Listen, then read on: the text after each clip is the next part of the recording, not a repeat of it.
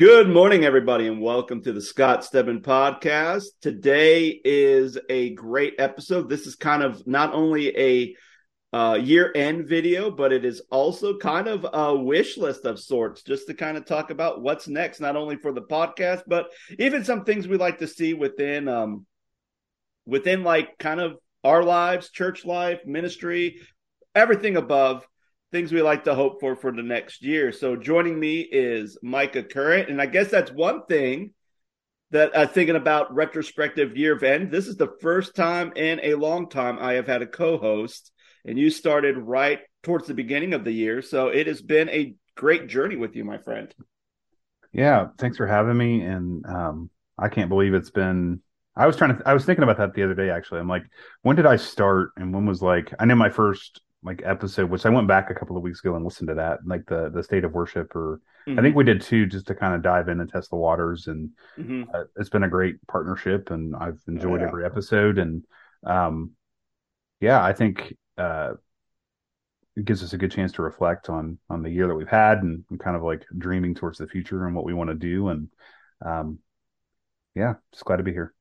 Yeah, absolutely. And it it is. It's just there's just been a lot that has happened uh, this year. Like I can even think about probably one of the first, actually one of the first episodes of the year. I was still deep in the uh, the whole deconstruction series, which I started uh, last year in the fall, and just kind of was progressively going through uh, that each week, um, and then ended up having a um, kind of a get together, like a reunion episode, a couple episodes later on, where just kind of where is everyone at? And I thought that was kind of a a good, interesting episode. So yeah, it's been it's been quite the year. But before we start diving into everything the Scott Stedman podcast, um, stories gone wild segment. And here I'll throw this little alien up here. Whoa, because why not? It's like it's like a running joke between it's me sort, and Micah. So it's sort of like the uh, I just play with this. It's like my it's like my fidget spinner, but I just like move this around before we record. It's it's kind of like the Age of Ultron joke in the Nerd Talk with Jordan Halstead podcast. Yeah, it's like the alien. These are the but, days of the alien. These are the days of the alien. Oh goodness. So, you have any weird stories, Micah? Weird story, either something that happened this week or or maybe something that happened through the progression of this podcast. You like to remember. Already? Already this morning? Um not not so much weird and i think yours is going to top mine hands down this week but um i do social media marketing for a small church in the area that i live mm-hmm. in.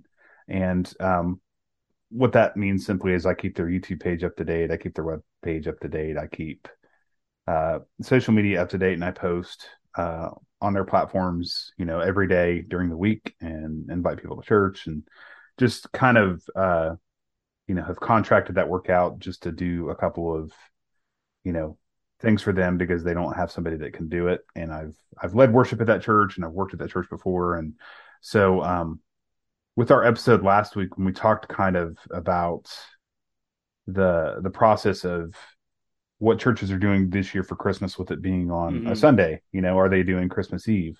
Are they doing multiple Christmas Eve services? Are they doing Sunday morning? Are they doing Christmas Eve and Sunday morning? Are they doing Sunday morning online only? And so, uh, if you haven't yet, you know, go back and check that episode out because it was I listened to it the other day and it was pretty cool to kind of just reflect on what churches are doing and what they're not doing, mm-hmm. specifically in respect to um, the holiday season this year. So anyway, the church that I um, I do this marketing for. Um, I reached out to the creative arts pastor yesterday and I said, Hey, um, you know, how did service go? Uh, just wanted to touch base about this week's, you know, social media postings and, you know, Facebook events, if I need to create any. And, you know, what is the church doing for, you know, Christmas Eve slash Christmas so that I can promote that online?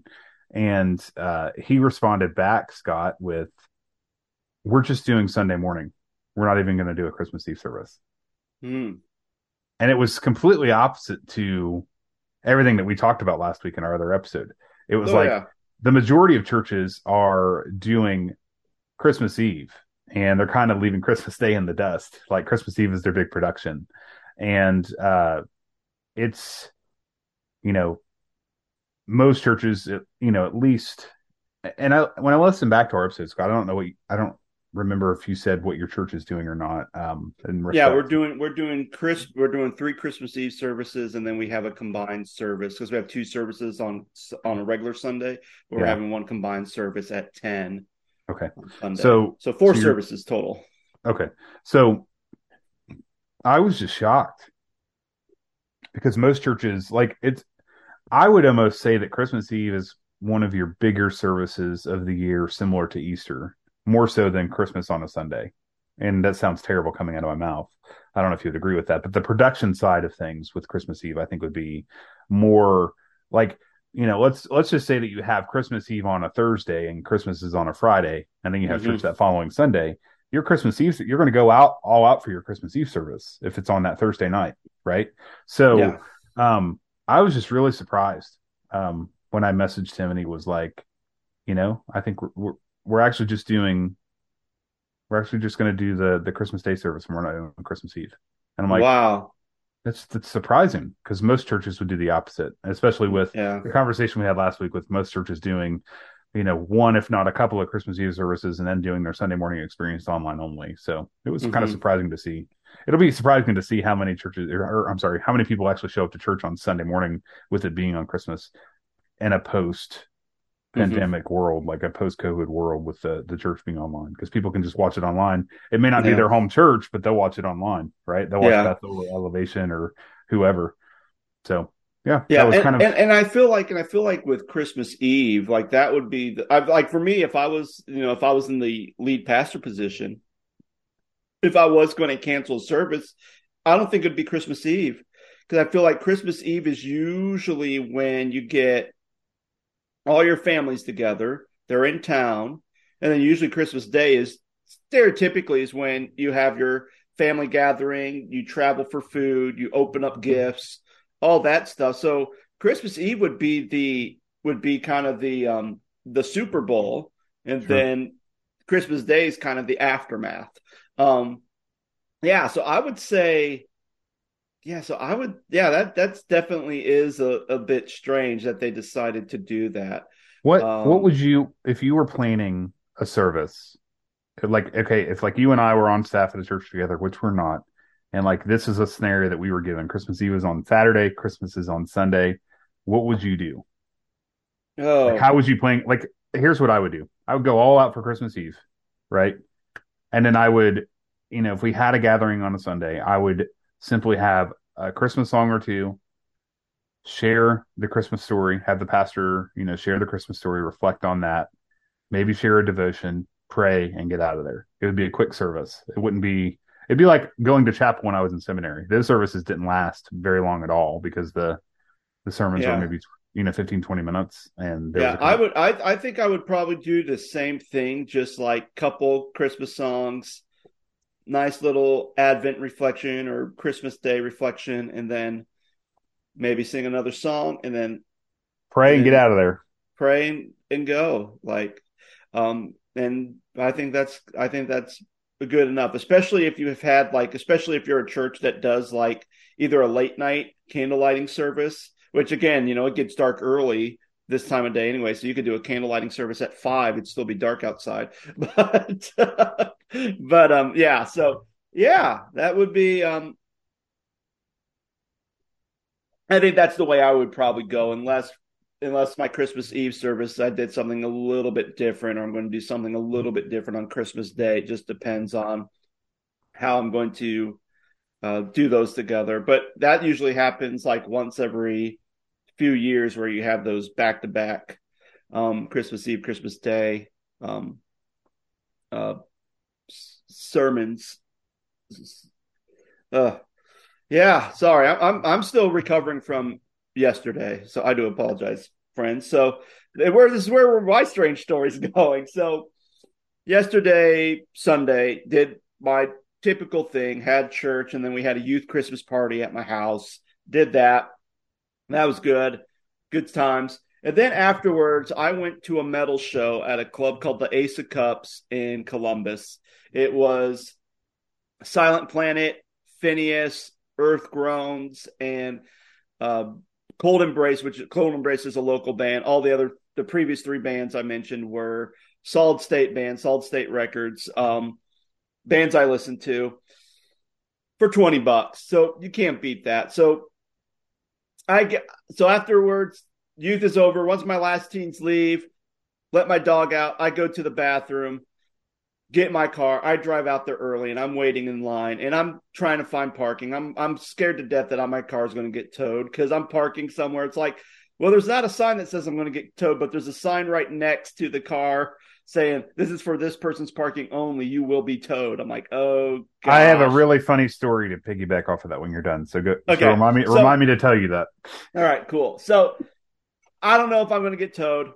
So then I go and it's like, okay, now I'm debating because I can like I have a on my car I have like a little keypad that I can unlock my door. Thinking maybe I should throw my keys in here. Then I'm thinking no, I'm not going to because what if my car gets towed? Then I don't have my keys in case if someone needs to pick me up and just take me to my house. So I put my keys in my coat. I zip up both my my zippers on my coat so nothing in my pockets fall out. Waiting in line, talking to this guy. We finally get in there, first of all, you go through the door and it says absolutely no knives or guns. That's the first sign you see when you enter, which you're like, oh, cool. I'm glad I just walked into this place. And then they have a guy who scanning me with a metal scanner saying, Did you bring any knives or guns? I'm like, Nope. We walk in here, and this it's a small venue, but I'm thinking, okay, but they said, oh, you know, they're close to selling out, like eight more tickets before they completely have sold every single ticket they have. Okay. So people are coming in, wonderful. Um, but I go in this place and they have a bar, and people every time when I've been to a venue where I've seen a show where they have a bar, usually you're getting cans or you're getting like plastic solo cups. Mm-hmm. For obvious reasons that you don't, if someone gets a little bit too tipsy and you're listening to a metal show, you don't want someone to mess you up. We don't want it to become like an old Wild West saloon in there. but this but this but this venue was putting alcohol in these nice glass pints. And I'm thinking, apparently they've never had anybody just like crack someone on the side head. And even the guy who I was talking with standing in line. We're looking at these cups and we're thinking, that's a bad idea. Not only that, but then even like if you're just sitting there and you're drinking it, and there's a pit going on and you get bumped and you drop that glass, there's gonna be broken glass all over the floor that people are stepping on or people are falling on. So I'm like, that's weird. They had a TV, they were playing the movie Battle Royale, which I don't know if you are familiar with that movie or not. like I'm so I'm like, this place is already weird. So then we get to the show. Opening act plays, they play a couple songs. They're they're good. Earth Groans plays, they're good. And then it's interesting to see how much the lead singers in metal bands how much they can command the audience. Because they're like i want you to open this up. And then everyone just like it's like the red sea just parts like he's moses. And then he's like go. And everyone just starts running into each other. And i'm like the old guy standing in the back. It's like i love the music but i'm not getting in the pit but more people are still coming into the building to the point where now I'm shoulder to shoulder. There's people who are trying to walk through to get to the bar and walk back to their spot. So I'm constantly getting pushed back and I'm right by the soundboard. So every time I'm pushing back, I'm leaning against the soundboard. I'm like, this isn't going to be good. So Earth Groans plays, they're done. They do a sound check. And again, I have earplugs in and it still sounds loud with me having both my plugs in correctly, which made me wonder how, I, as a kid, I would stand right next to a speaker during like a punk show and not have any ear protection. Just stupid me. But end of it, Phineas is playing.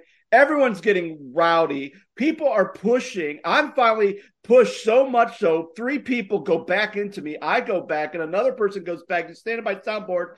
Soundboard's about to go out, and luckily there's another person who's behind me who grabbed the soundboard and pushed it back so that it wouldn't fall over. And all the while, Micah, what do you think is the clientele for metal shows? Who shows up the metal shows besides weird me? Metalheads. You would think so, but what? How would you describe a metalhead like by their look? Are you does like how they're dressed and how they're hair dressed, and how they looked, hair, everything. how you know because I went through this phase in high school. I you know would wear all black and paint my fingernails black and uh, wear eyeliner and spike my hair. Or gr- at one point, I grew my hair really long and I wore chains and spikes and studs and had my ears pierced. And Yeah. All that stuff. And that would have been and that would have been exactly me going to a punk show. I would wear like the get to go to Quantum Hut, get the leather bracelets with the spikes on it, like act like I'm a spike my hair, color it. I go to the show and literally it's like maybe one guy was dressed like that, like had the black makeup on, looked like he was like a vampire that just rose from the dead and wanted to go to a metal show before he had to go back to his coffin. No, there's people who are like wearing Crocs and khakis and polos. It's like stuff I wear to work. People are there was someone wearing a Bengals jersey and like a baseball cap. I'm thinking, man, times have changed. It's like normal people just walking into this place and just like, oh hey, I'm here to see a metal show. Um, there's people who you had young kids, you had people who are me, you had like like grandpas in the back doing that. I was like, this is like the weirdest like crowd. So make a long story short, everything was great. I start to leave, and of course, when you leave, there's no re- readmittance. I leave. I walk to my car. I can't find my keys,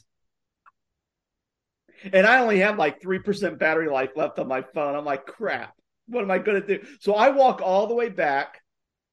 And this is why I think metal shows are great because even though you, there's that perception of people who are brooding and dark and want to beat up people, I mean, people are having fun. People, if someone falls down, everyone stops, picks them back up.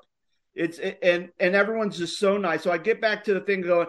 They go, "Hey, what's up, man?" I go, "Hey, I can't find my keys." Literally, this guy just picks up here. Here's your keys, sir. I'm like, "Oh, thank you." So I grabbed my keys. I was able to go home. it's like it's like so I, I tell that story because I know some of our people who listen, they probably have never been to a metal show in their life. But I'm going to tell you, it's not as scary as you think it uh. It's like going to like a corporate business meeting with like loud music. Imagine sitting in a church boardroom and then you just have like a guy like wailing on a guitar and going.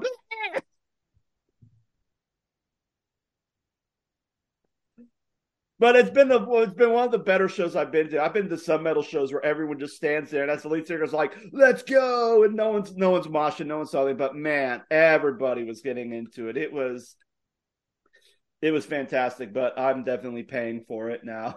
So. I think I asked you before we started recording if uh, you just felt too old at this point. to go to I, I felt like I was starting to feel a little bit of pain just because I've been on my feet all day, and mainly that was just because of me getting up, going to church, being on my feet all day, going up and down stairs, on my feet, cooking up for the youth party, playing games with the youth, and then going to a show. Like if this was on a Friday or a Saturday, I probably would have been fine. But Sunday, towards the end, I was like, okay, I'm starting to feel it. I'm starting to feel the aches in my knees and my ankles and my back. Like, eh, yeah. It, that's my body saying, okay, you need to lay down and rest because you, you've overextended yourself today. my battery on my phone was getting low, and the battery of my soul was getting low too. It needed to recharge. so, you said you had a funny story about parking. Well, not necessarily a funny story, but um, my best friend from college, Cole, um, Mhm. he we went to this was I don't even remember what year this was, but we were in Columbus. We were at a sh- we are going to a show, and Cole decided to park in a Wendy's parking lot, and there was no signage that said "Don't park here. This is private property." Uh, we get done with the show, and his car's gone. His car got towed and impounded. Oh wow! That was an all nighter. So the fun the funny part of that story is that Cole to this day, and this has been over a decade ago, um, has not stepped foot in a Wendy's. He's held a grudge against Wendy's and will not go eat at a Wendy's to this day. That's funny. That's funny. So, so Micah, thinking back to this year of the Scott Stedman podcast, what were some of your um, perspectives? What were some of your favorite episodes to record? Um, and, and everything in between, like, well, how, I mean, again, you're you're new. You're, you just kind of signed on as co-host. We did it, like you said, we did a couple episodes, and then I think one of the episodes I officially announced that you were my co-host. So, so tell me about that journey. Yeah, I, you know, I, I shared this on on the other podcast that I I record on frequently with with Jordan Halstead. Um, mm-hmm. the a dream of mine for years and years was to to, to podcast. Um, mm-hmm. And it wasn't that I didn't know how to do it, but I also wanted to do it with other people and and kind of uh, who shared you know those interests with me and uh, to my passions or ministry and and and comic book nerd nerddom. I guess that's the right word for it. Um, and just really talk about uh, my passion for ministry and passion for for being a nerd. And so uh, the the journey is kind of simple though, right? It's like I, have always wanted to do it, and within you know the same year, Jordan got a hold of me and asked me if I wanted to jump on an episode of of uh, Nerd Talk, and you know it's funny because I ended up being the co-host on that, and I am the co-host on that. And I think my very first episode, if I if I look back on it, I think it was with you, and we did an episode on WandaVision, the Disney Plus series for Marvel. Yeah. And, um, then yeah. you and I kind of talked, and I started jumping on your show, and you know the rest is history. But uh, if I could pick, I, it's hard to you know we've there's 52 weeks in a year, so if I could pick two or three uh, episodes that were my favorite, probably the, one of the first ones I did with you, which was the worship episode, the the state of worship. Um, you know, post COVID. Um, and another episode we did was like on communications and marketing. Mm-hmm.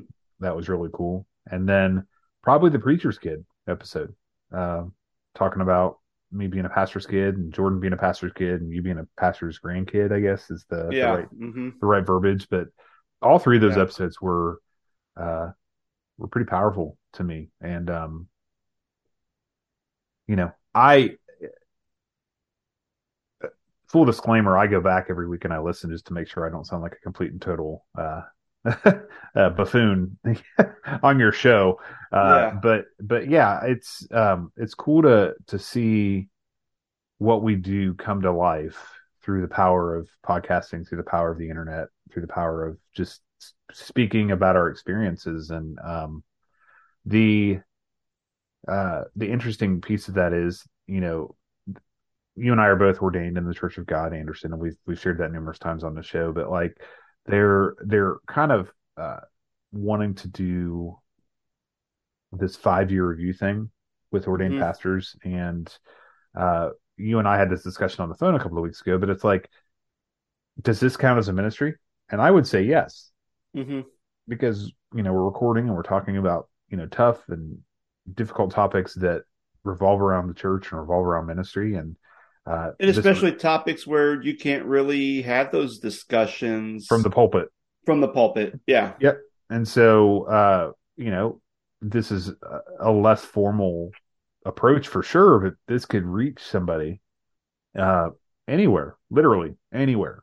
Um, and so, yeah, uh, and you know, I have a background in, in, pastoral care, and so do you, Scott. And so, mm-hmm. like, it's the the I think I look back on the the pastor's kid episode, man, that was a lot of therapy right there. There was a lot yeah. of healing that came and a lot of uh, deep, I guess, woundedness that came from that, and mm-hmm. um, some of the experiences we had to go through as children, being in a pastor's home, um, is still kind of it still kind of sneaks into this day. You know, you may have a rough day, and part of that may be a result of you know feeling inferior or uh, you know like just feeling that you know, I'm not good enough to do this, or I don't want to do this because I know how people are going to respond, and you know how church, you know, church people or lay people can act within the church, and um, mm-hmm.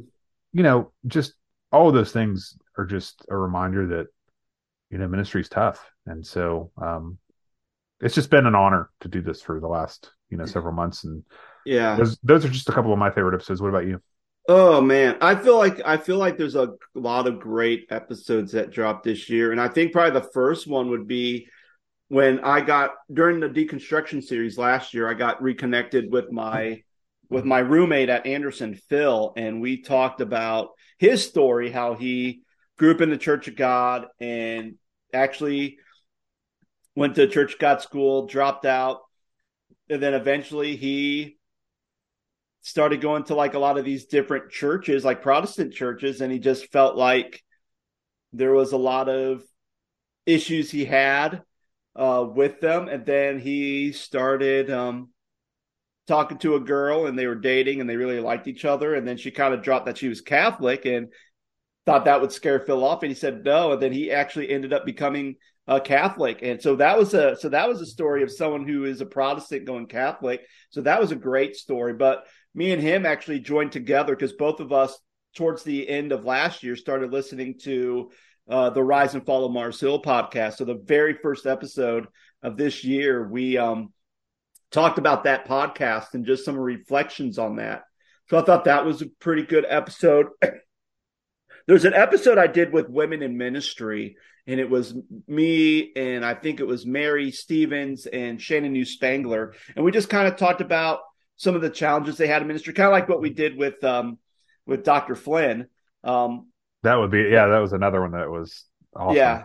That was that. That one's pro- that one's probably towards the year end. That's probably like one of our better ones we did. I re- but it was just nice hearing their side of being in ministry and kind of some of the um, challenges they have, but even some of the great things they had. And then, um, wow, there's it's it's hard. It's hard. I think um, you talked about the pastor's kid one kind of being like a good conversation and a thing of a therapy, and I would say probably. Um,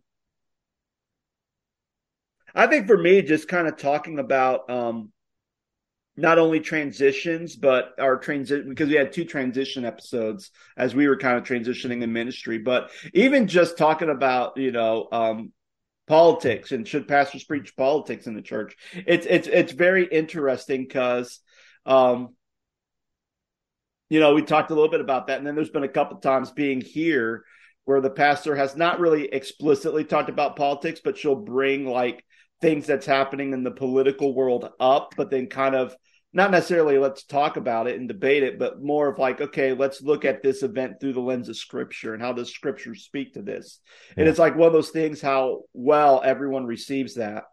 And I was thinking like, you know, you know, some churches if if a pastor was to do that, I don't think they would have received some of that well, or they might have received it too well, you know, where they're like cheering and yelling USA, USA in the congregation.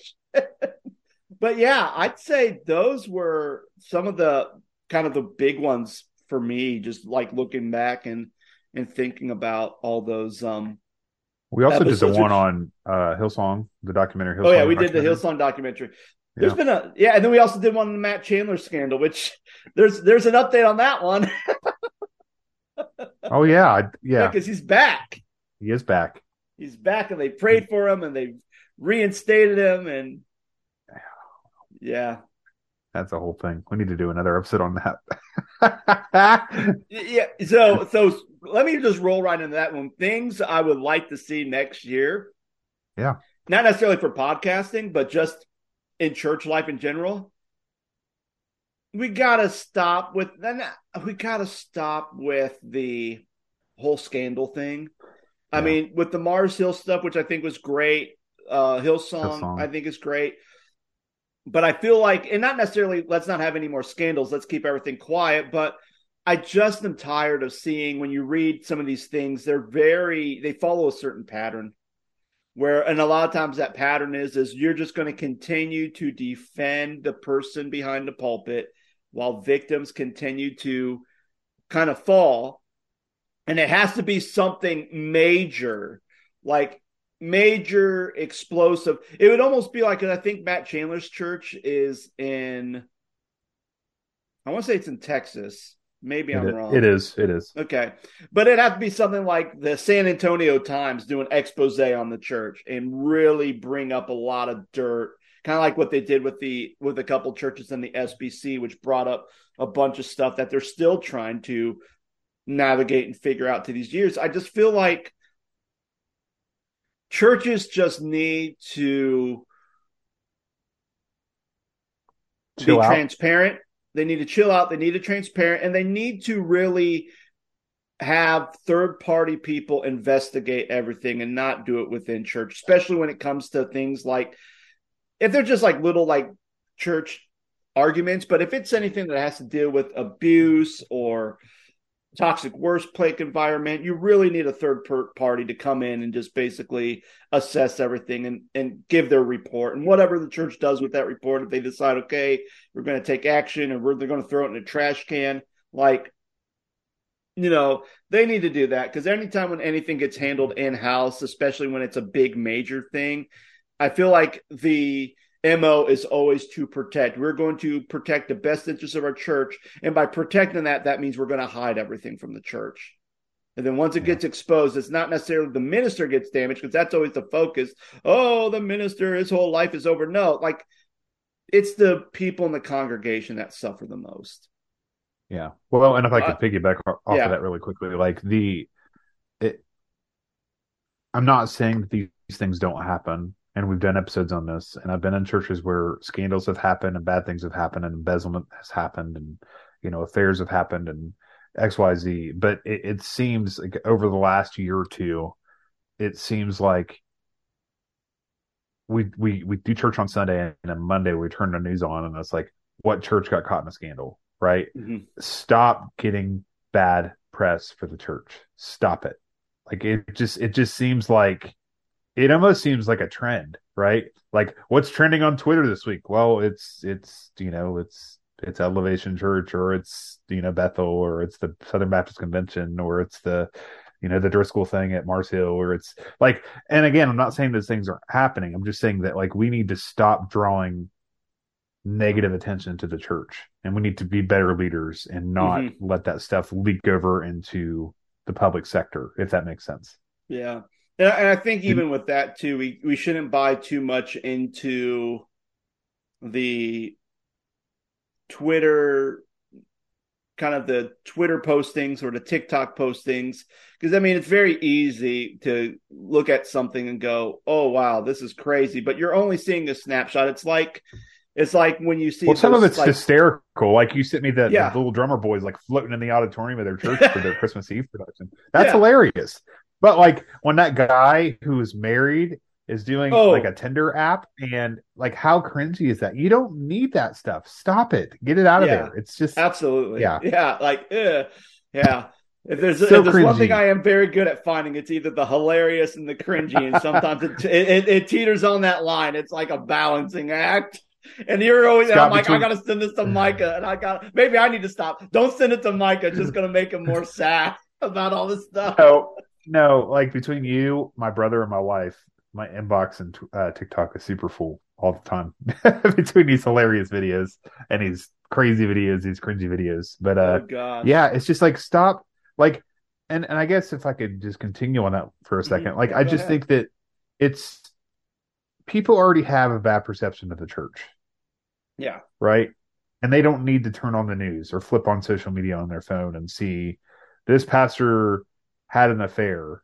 This pastor is the pastor of a church of, you know, 16,000 people. And, you know, he had inappropriate messages on Instagram with somebody else. Uh, they weren't sexual in nature. And like, it just, it gives the church a bad rap and it confuses people even more You already have maybe a sour taste in their mouth about being in the church in general. So it's just, that's, I guess that's what I mean. I'm not, again, I'm not saying that those things don't happen, but at the same time, it's very frustrating to, to see, you know, and I think you're right, Scott. It's just every week or every you know every month or you know every you know couple of months we're seeing new stories about tragedies that are happening in the church and we just need to stop with the mm, yeah. i guess the over publicization if that's a word yeah of, of bad press in the church so mm-hmm. you know we already live in a world that's you know struggling quite a bit we don't need to add to it with yeah. the church stuff and and, and especially for uh, last week's uh, when I did my uh, sermon, my speaking engagement at Capitol, you know, I talked a little bit about, um, in my message, I kind of briefly mentioned about you know the Good Samaritan and how as a kid watching the local news, yeah, you'd always hear about all the bad stuff that's happening, but they always made sure that there'd always be like a Good Samaritan or a good news segment that was that was good. So that's how I that was like kind of like my first take of what a good Samaritan was. I thought, oh, just be just be good and kind to people because that's what I witnessed on the news when I would sit there with my grandma before she had to watch Days of Our Lives.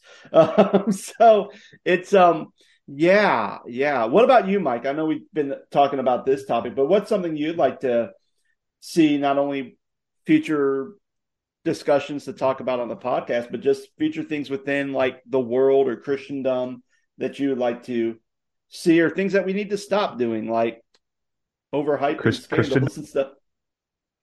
is Christendom a word? I don't know. I'm just I just made it up.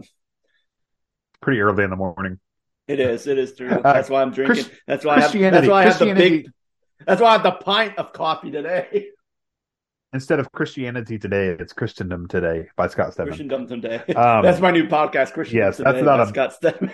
That's not a that's not a mouthful. Um, I, you know, I was thinking about it this morning and like last night as I was reflecting and trying to think about some episodes that we should do this coming year. And one of the, I, I want to have a candid conversation about the Church of God Mm, and how I feel about it, how you feel about it, how we feel it's going, um, where do we think it's going, uh, and be just brutally honest about it.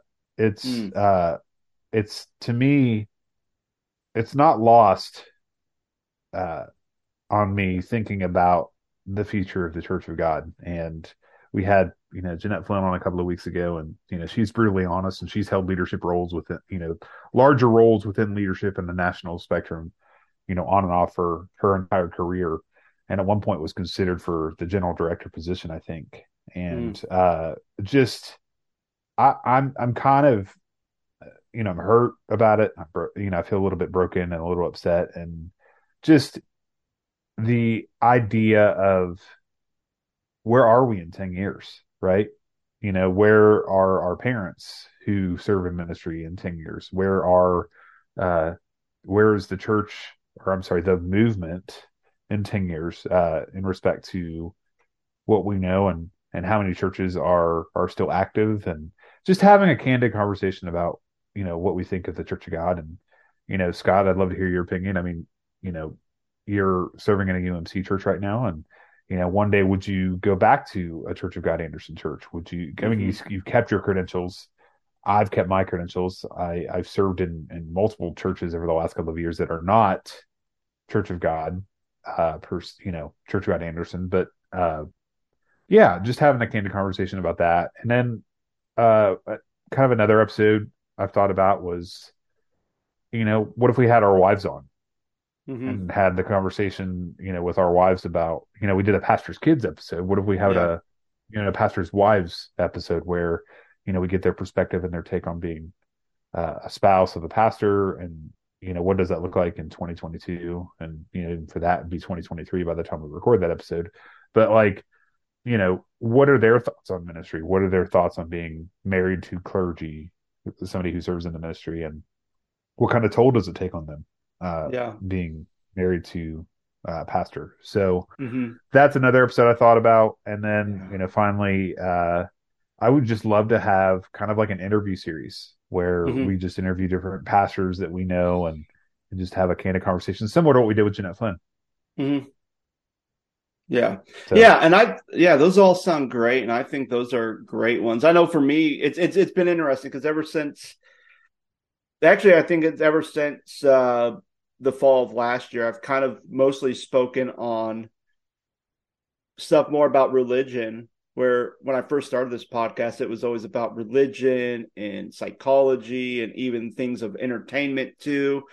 And even though I still love talking about psychology and even still like looking at like film and pulling out spiritual themes from certain films, like I just feel like I'm kind of been oh, content with just because there's I think there's just so much going on within the Christian world, not only at large, but even within our own movement. And yeah, like I think I think you and I have kind of like laid eggs to talk about some of our frustration with um just kind of some of the things happening within the COG. But then I think having that episode with Jeanette Flynn, like really she like hatched those eggs. like like she she hatched those eggs. And I mean, and I know you mentioned, and again, like I've kind of been like pseudo quiet about me serving in a UMC church, but the only reason why I'm serving in a UMC church is because the Church of God system, I'm trying to find a placement for Church of God ministers has been flawed. Minister Connector yeah. wasn't working, it was broken. And then they finally took it down. And for a pastor who has two kids and a wife and need to find a job, I have to go through different church job hunting sites to just find yeah. work to do ministry. And you know so yeah like you know you asked the question would i ever go back to the church of god? Yeah i, I love the church of god. I would love to serve in the church of god church. At the same time i feel like you know god has called me here. And um it has been Which evident too because there's been a lot of things at the church i'm working at now that they've kind of there's certain things that they have missed i guess as far as certain things with not necessarily like things with their theology or things within like their leadership, but I think just not having a well, there's a lack of transparency. For, yeah, I mean more transparency, but even not even having a leader for children and youth that have lasted longer than a year. And yeah. how that has affected the church because they haven't had anyone who has not only been the pastor to parents to not only the children and the youth here, but been a pastor to the parents and really been there to mentor them and to love them and do it for a long period of time. And I mean, that's the thing. I think that's one of the the blessings and the curse of the UMC is since everything's appointed. If you're a pastor and you're like, okay, I'm done here, you know, the bishop of the UMC will say, okay, we're going to put you over here, and they'll move you, and you'll you have the security of having a place to serve and a place to, you know. But sure, at the same or, time, or you're, or you're like could also say for a number of years. Yeah. Or at the same time, they could say, you know, you're doing a great job here. We think your skills could be could really help benefit this church. You're going to move you, and you've only been there for two years. And especially from what I see from church statistics, it takes about seven years for a church to completely buy in and trust the leadership and kind of really 100% take hold and move in the direction that the pastor or the leader has forward. And then it's like 13 years before you actually start seeing the fruit of that. And yet you can't see any fruit when you're constantly cutting your crops every three years you get a little bit of growth, you cut it down, and it's not even pruning. You have to like grow something from. Sometimes you have to grow something from just a seed, and right when it has a little bit of a sprout, you're pruning a sprout, and it's like it's not going to grow.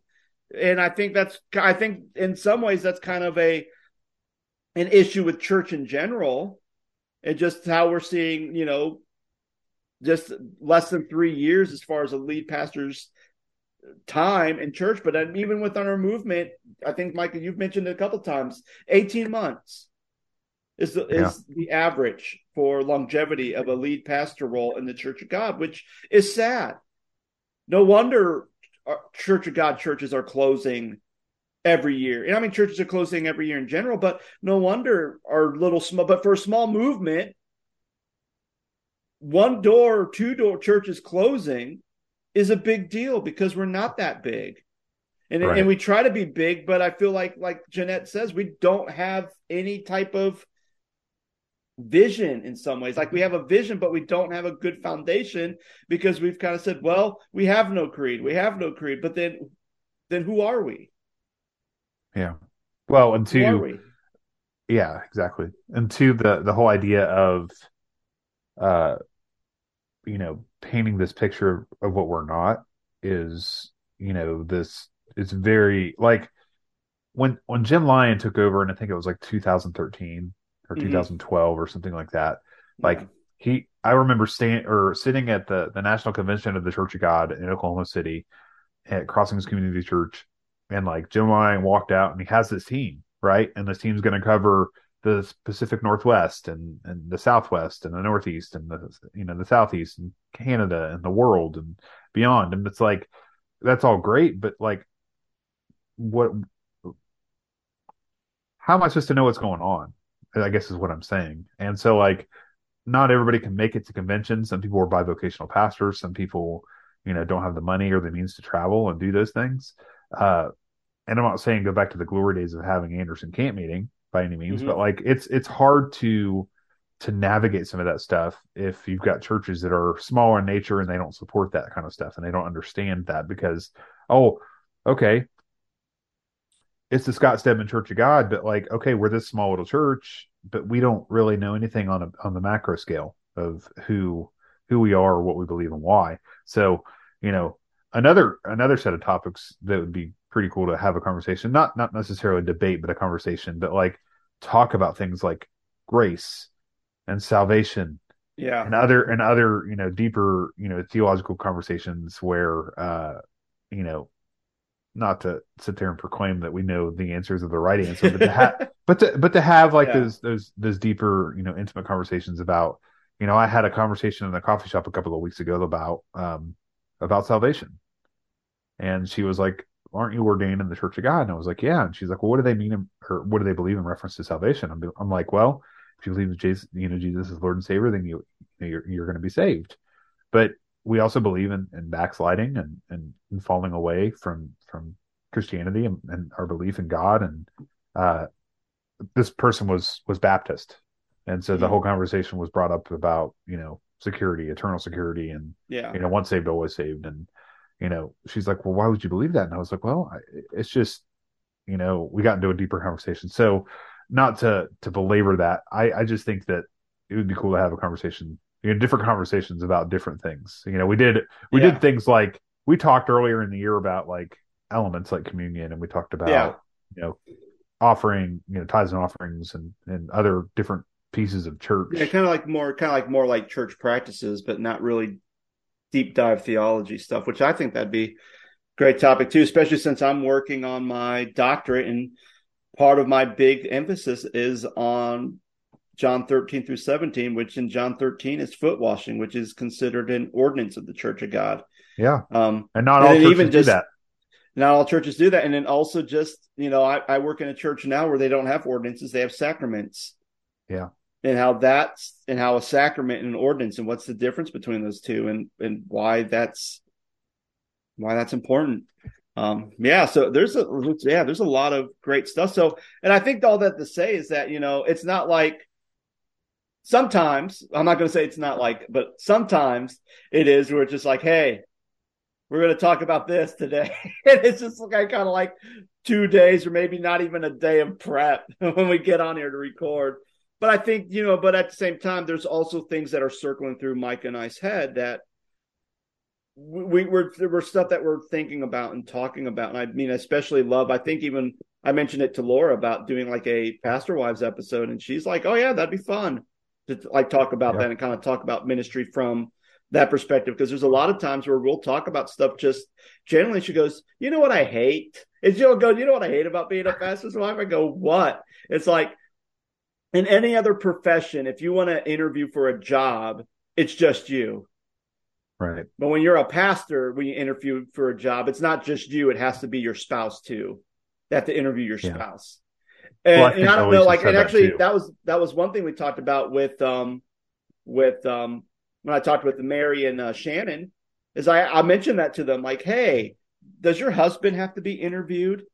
And they said no. So it's like, so why is it that male pastors, if they have a, if they're married, they want to interview the wife, but when it's a female minister, they don't interview the husband, which I thought was, which is interesting. I think one of them said yes, one of them said no. So I think it depends on the church, but yeah, that's, uh, that's a little bit weird. Like, why do we have to bring, uh, I mean, I, and I don't know, like, Micah, I don't think you've ever taken a lead, a lead role that I know, but I mean, did, did like when you and Alicia, when you guys were finally married, like when you're applying for a worship leader gig, did they have to interview Alicia?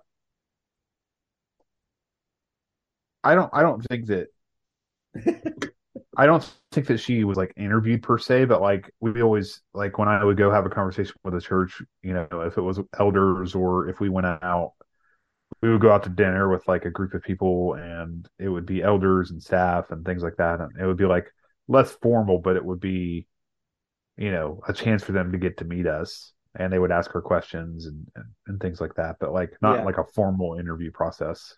Um, Uh huh. Yeah. no. Okay. But All right. but yeah, like well, but like you said, I'm not doing you know the lead pastor thing. Yeah. But you know, back to the other, you know, real quick about the Church of God thing. Like, it's just like something that Jeanette said a couple of weeks ago. It's like they're not asking us. Nobody's asking us, and I and like and I and I, I think my response to Jeanette in that episode was, they don't ask us, and I don't want a survey in my inbox on my email about what kind of news outlet do you watch, or where do you go to church, or how many people go to your church, or like those are those are statistics and analytics that you need for for your for your denomination and your movement. However, you're not asking me about the struggles that I'm going through as a pastor every week to the point where I don't want to serve in a local church because you're not giving me the resources I need. And if we're a movement, then like why do why do I not have those resources? I don't need a yeah. pamphlet about CWC. I don't need a pamphlet about, you know, Advent for this year. I need resources that are going to help me further the kingdom of God through the local church that I serve and and and and that's the thing because like yeah like i if you it's like well we are reaching out to you because you fill out these surveys. Well i mean i i take a i mean i look at barna because i i do have an account with barna group so i'll occasionally like get to look at all their research. And here's the thing about their research. They're not just putting out a survey like a here here's an email survey. They call people and they'll talk to people and they'll say, Hey, you know, and they'll do the same thing, like on a scale from one to seven, like how satisfied, but then they'll ask why and they and they're and it's everything's recorded. So then even in their reports, like they'll say, okay, you know, seventy three percent of pastors feel completely burned out within a year or two of ministry. And then they'll have these sound bites where these quotes from real people that say, here's kind of the struggles I have. Okay, so what are our and then it's not and for them, Barna especially, they're just reporting this report out and saying, hey, here's the real thing, and here's how we're kind of interpreting the data and and, and people's testimonies. But that's the thing. It's like we don't hear anything about what the ch- church is going to do. Occasionally, we'll hear about all the good that the movement's doing. Like, hey, here's this cute little story about how this church in Memphis is doing this. Well, fantastic. I would love to do something like that. But how do I do it? Yeah. Or what resources do I need to do? Or what, like, what was kind of the starting point of that seed and how did it get worked out and how did leadership get behind that? Like, because once I understand the full story, I can go, okay, I have now tools to try to approach my board with trying to do something different about doing a radical change in our church, uh, especially when I have an elder board that is highly resistant to change. Yep. So here's how someone who has a very similar situation as I do was able to do it. Let me see if if I can try to do the same thing and see if I can have the same results. And it's like it's nothing. It's like these feel good news stories. It's almost like they're putting a band-aid. It's uh, our I bet you anything. It's like the great and powerful Oz. We see this great spectacle of here's everything great happening in our movement, and yet we see one person back there pulling all the levers and gears, and it's like we just need i think just for all the pastors they need something and then they rely on their and then you know i think national would say well you have your state minister. Well i know like in state well, let's have a conversation about that. But i mean but i mean i think about state ministers i mean i mean as much as i love as much as i love talking to our state ministers they can't do it all or they can't do, but they, but they, they also have, and sometimes they don't even have the resources to do it. Well, they also don't have. Sometimes if if uh, it depending on how your board is set up, your eldership is set up, and the structure of your bylaws of your church, they may or may not even have any. They may not have a say in the matter at all, right? Yeah. They can just encourage you to do this or do that or resign or, or or you know tell you that it's time to move on, but they can't. They literally cannot come into a church and tell you how to do something. Exactly and it's not and we don't really need them but we need the resources. And a lot of times resources like well here, here's my here's my two cents and you know but basically it's kind of whatever you want to do. And it's like yeah it's very frustrating. I mean i think the only time i had anything was when there was a bunch of weird stuff going on and there was like these accusations against me. And i actually contacted the state i contacted the state said hey is there any way we can get a third party to investigate that? Because I feel like I'm saying one thing, someone else is saying the other thing, and it's kind of a very dicey situation. And luckily, they said, yeah, we could send our credential team out to investigate everything. I said, okay. And then once I brought that up to my elder board, then pretty quickly the the naysayers were like, yeah, no, thank you. And they, and they left the church, which, you know, good for them. Good for me too. So, yeah. But I mean, that was probably the extent that I actually saw someone say, okay, here's what we can do. And if you want me to do it, talk. And it was more like, here's what we can do bring it up to your board say here's what you, we can do and then depending on what they say if they want to go proceed we will set something up and we will proceed it's like okay great and sometimes that's all you really need is just having someone again like i talked about third having a third party come in and just assess things and sure. see things and kind of say okay not necessarily we're taking sides but looking at the whole thing and going okay yeah this is a little unhealthy. I would suggest you make this change in your bylaws because obviously this not does working. not reflect kingdom values. you know, so I don't know. But anyway, we're getting towards the end. But friends, thank you so much for listening to us. And again, thank you for being with us on this journey. I know years past, it's always hit and miss depending when I put an episode. I think this is the first year that I've actually had consistency in episode every Friday.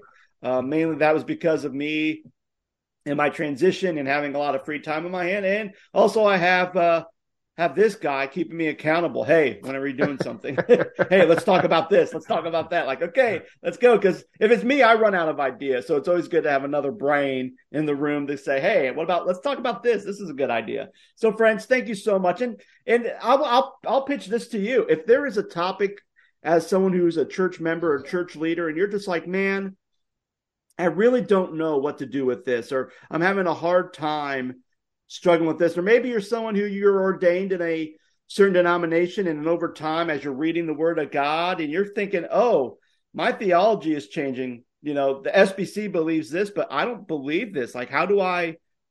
How do I deal with that? Like, you know, some of my belief systems not lining up with the denomination that I'm ordained in, and how do I navigate that. You know, something like that, you know, let us know, stitch it in the comments on both our Facebook page, or actually, I have a Facebook page, but I don't think anyone's on there. But Facebook page, our YouTube channel, or even just send us an email through my website, thescottstedman.com. Send us an email, let us know what you think, and uh, we'll we'll try to tackle some of those uh, topics that you guys have. But guys, thank you so much. Again, this is Scott and my co-host Micah. Hope you guys have a wonderful day, and we'll see you guys next year. Take care.